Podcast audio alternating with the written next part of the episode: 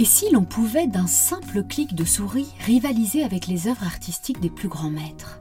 Peindre un tableau à la manière de Rembrandt, composer une sonate digne de Mozart, de la science-fiction De moins en moins. Bienvenue dans ce podcast proposé par l'Institut des hautes études pour la science et la technologie nous allons nous intéresser à une conférence donnée en décembre 2022 dans le cadre du séminaire de recherche théorique Arts, Sciences et Technologies, un partenariat entre l'IHEST et l'Université Paris 1 Panthéon-Sorbonne. Cette conférence passionnante a été donnée par Jean-Marc Deltorne, maître de conférence au Centre d'études internationales de la propriété intellectuelle et ancien auditeur de l'IHEST. Le sujet Quoi de neuf à l'intersection de l'intelligence artificielle et de la création Posons-nous d'abord sur la définition que Jean-Marc Deltorne donne de l'intelligence artificielle. C'est quelque chose qui ressemble à ce que pourrait faire un humain et ce qui manifesterait, si on le voyait faire, une forme d'intelligence. Alors en pratique, c'est des théories, c'est des techniques. Aujourd'hui, c'est surtout autour de la perception, l'audition, la vision, euh, les sens tactiles, les robots qui viennent toucher, par exemple, et exister euh, dans le monde en relation avec des, humains. Des prises de décision aussi plus ou moins automatisées, c'est ça qui nous intéresse de manière très, très pragmatique, des objets qui décident pour nous, qui nous aident à décider, mais puis aussi euh, des objets et des outils qui nous aident à fabriquer de nouveaux objets donc euh, des, sortes de machines à créer dans ce cas-là, et dans lesquelles on, est, on reste, nous, humains, quand même euh, largement en, contrôle, au moins on commande les fonctionnalités de ces outils. Dès les prémices de l'ordinateur, les artistes se sont intéressés à la manière dont l'aléatoire pouvait être utilisé pour produire de nouvelles œuvres. Au début des années 60, une nouvelle forme d'art émerge, l'art algorithmique, des créations visuelles dont la conception est générée par un ordinateur. Jusque dans les années 80, l'intelligence artificielle se limite à des systèmes experts dans lesquels on parvient à codifier l'expérience humaine sous forme de règles et la machine est capable de reproduire des gestes, des œuvres, des calculs, à condition toutefois qu'on soit capable de les lui expliquer et de les transcrire sous forme de code. Mais ces systèmes experts ne peuvent pas reproduire les processus cognitifs qui nous échappent. Quand il s'agit notamment de création, il faut savoir se saisir d'un objet, peut-être d'un intermédiaire, d'un pinceau, d'un clavier, ou simplement de produire des sons. Comment faire? Eh bien, euh, Ces systèmes d'experts n'en sont pas capables. Alors on a réussi, pour l'instant, à imaginer d'autres protocoles qui sont davantage inspirés finalement de la manière dont nous, les humains, apprenons. Et là, en fait, c'est une autre machine à apprendre, enfin une machine statistique pour le coup, qui se saisit d'exemples cette fois pour produire ben, d'autres formes de règles sous la forme d'objets qui sont essentiellement des chiffres, des paramètres, Ces nouveaux protocoles sont inspirés de la façon dont nous, humains, apprenons. À condition, bien sûr, que nous lui fournissions suffisamment d'exemples, la machine, l'algorithme, est désormais capable de créer une œuvre inédite. Les premiers essais se sont concentrés sur la création de visages, car les exemples foisonnaient, accessibles à tous sur Internet. Au fil des ans, de nouveaux visages ont ainsi été créés de toutes pièces, de plus en plus réalistes, car on va demander à la machine d'exercer son propre pouvoir critique pour tenter d'identifier elle-même s'il s'agit d'un faux ou d'un vrai. Et comme l'algorithme ne connaît ni fatigue ni limite et qu'on peut lui demander de reproduire l'œuvre des millions de fois, il s'améliore en permanence, si bien qu'il peut être difficile aujourd'hui de distinguer l'œuvre d'un grand peintre d'une peinture réalisée par une intelligence artificielle.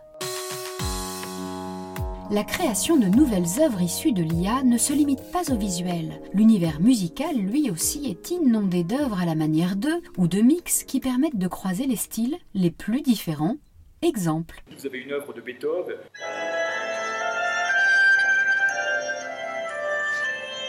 Ouais, là, euh, l'hymne à la joie, enfin l'hymne européen.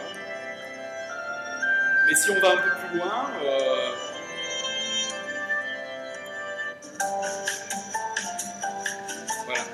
C'est un peu anecdotique, on va dire, mais c'est la même chose avec un style de bossa nova. Et euh, on pourrait faire un petit peu plus de jazzy si on veut, par exemple.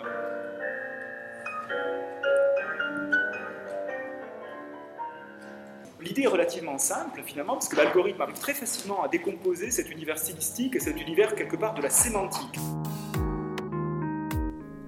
l'intelligence artificielle ouvre de nouveaux régimes d'exploration qui ne se limitent plus au transfert de style, mais permettent bien désormais des transferts de modalités. On peut, par exemple, animer un portrait photo pour lui faire chanter le dernier tube à la mode, ou changer le visage de quelqu'un par celui d'un autre. Ces deepfakes ou hyper-trucages permettent très facilement de manipuler une vidéo ou un son pour créer des canulars, mais aussi de fausses informations.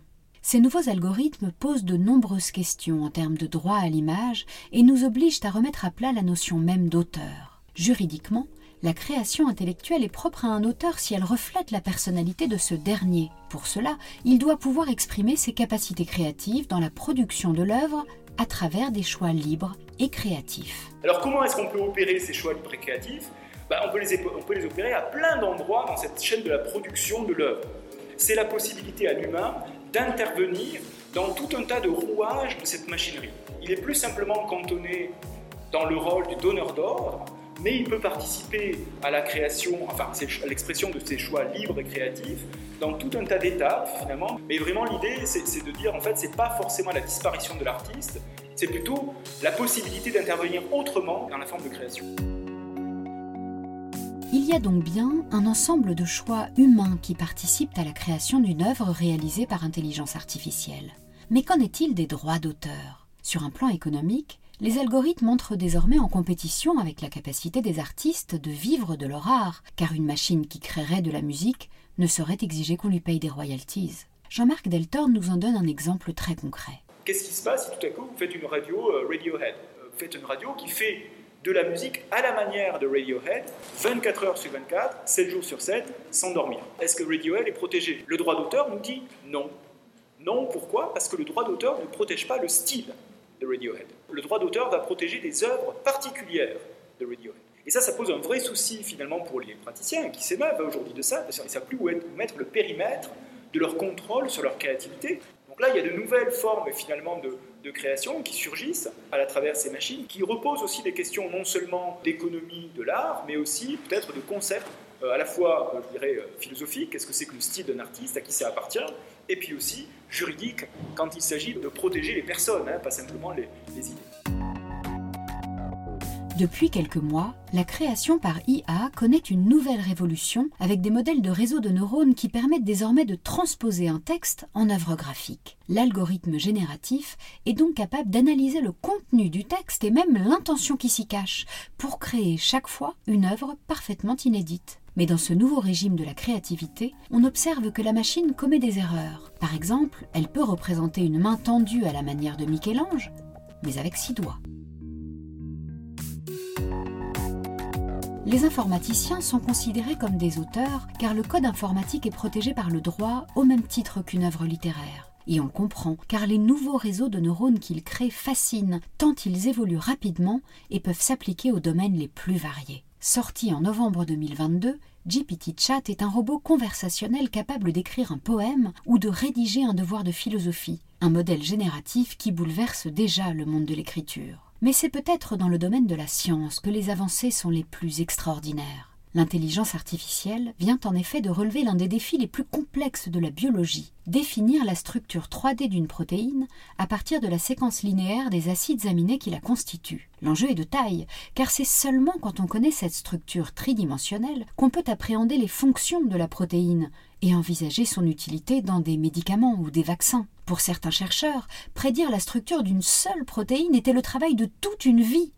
Mais il y a quelques mois, AlphaFold a changé la donne. Grâce à son immense capacité de calcul, l'algorithme est parvenu à prédire la forme et la structure de l'ensemble des protéines du corps humain. Une révolution pour le monde de la santé, car DeepMind, propriétaire d'AlphaFold, a rendu ses résultats accessibles à tous. Les structures tridimensionnelles, c'est une valeur absolument incroyable pour l'industrie pharmaceutique. C'est un truc qui n'a pas de prix.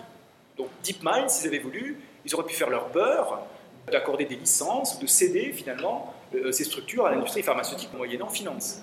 Ils ne l'ont pas fait. Ils les ont données sous des licences extrêmement ouvertes, permissives, on dit, à la communauté. L'industrie biotech peut s'en saisir pour commencer à produire de nouveaux objets. Donc là, vous avez vraiment une intention de partage de cette production qui émane d'une machine, qui peut poser des questions parce qu'il faut aussi savoir identifier si oui ou non la machine dit vrai. Donc là, on fait un acte de confiance, un peu de saut dans l'inconnu, qui n'est pas du tout du même ordre quand il s'agit de la création artistique, où là, on va dire, la machine fait vraisemblable. Alors que là, on veut finalement qu'elle remplisse une fonction non spéculative de plausibilité technique. On veut que ça soit du vrai, que ça marche, qu'elle ne nous embobine pas. La notion de confiance algorithmique est au cœur du projet réglementaire européen, un cadre juridique censé définir aussi les différents risques liés à l'utilisation de l'intelligence artificielle. Qu'il s'agisse de son application dans les sciences ou dans la création artistique, cette intelligence artificielle qui fait mieux que l'humain inquiète, car on a tendance à voir ce nouveau robot créateur comme un alter ego, un cyborg qui pourrait peut-être un jour nous remplacer. Une menace balayée toutefois par Jean-Marc Deltorne. On est loin en fait de cette, représentation d'une intelligence artificielle qui viendrait prendre le pas sur notre vie, là, ces formes qu'on appelle General Artificial Intelligence, donc les intelligences artificielles générales, généralisées, qui sauraient faire tout ce qu'on fait et mieux. On est donc dans un registre où l'intelligence artificielle, ces algorithmes, si vous voulez, font sous forme d'outils des choses qu'on leur demande de faire. Alors ça peut les faire très bien, ça peut nous surprendre, mais il ne faut pas toujours s'émouvoir de ces nouvelles capacités, c'est simplement qu'il y a un caractère nouveau. Quand on a pour la première fois produit la photographie, ça a ému les artistes, parce qu'on a dit c'est la fin de la peinture. La lithographie, ça a été pareil. il y a tout un tas de techniques qui ont ému l'artiste, et aujourd'hui encore, quand on a parlé il y a quelques années des mash-ups, des remixes, pour les musiciens, c'était la même panique. Tout à coup, c'est la fin de l'artiste. Bah, je suis désolé, les musiciens continuent de faire leur business, il n'y a pas de problème. Par contre, ça nous donne une nouvelle palette de créativité, une nouvelle forme de création, et peut-être que ça redéfinit le périmètre de ces marchés de l'art dans lesquels ces objets se produisent. Au-delà même des marchés de l'art, l'intelligence artificielle interroge notre modèle de société dans lequel on distingue radicalement l'artiste du technicien. Une dichotomie qui résulte uniquement d'un choix social arbitraire, car selon les informations qu'on lui donne, le même modèle d'algorithme génératif peut créer indifféremment une œuvre artistique ou donner un résultat scientifique. L'intelligence artificielle générative se démocratise, de plus en plus facile d'accès, et il n'est pas un jour sans qu'on entende parler d'une nouvelle application avec son lot de polémiques. Usurpation d'identité, fake news, représentation raciste ou sexiste.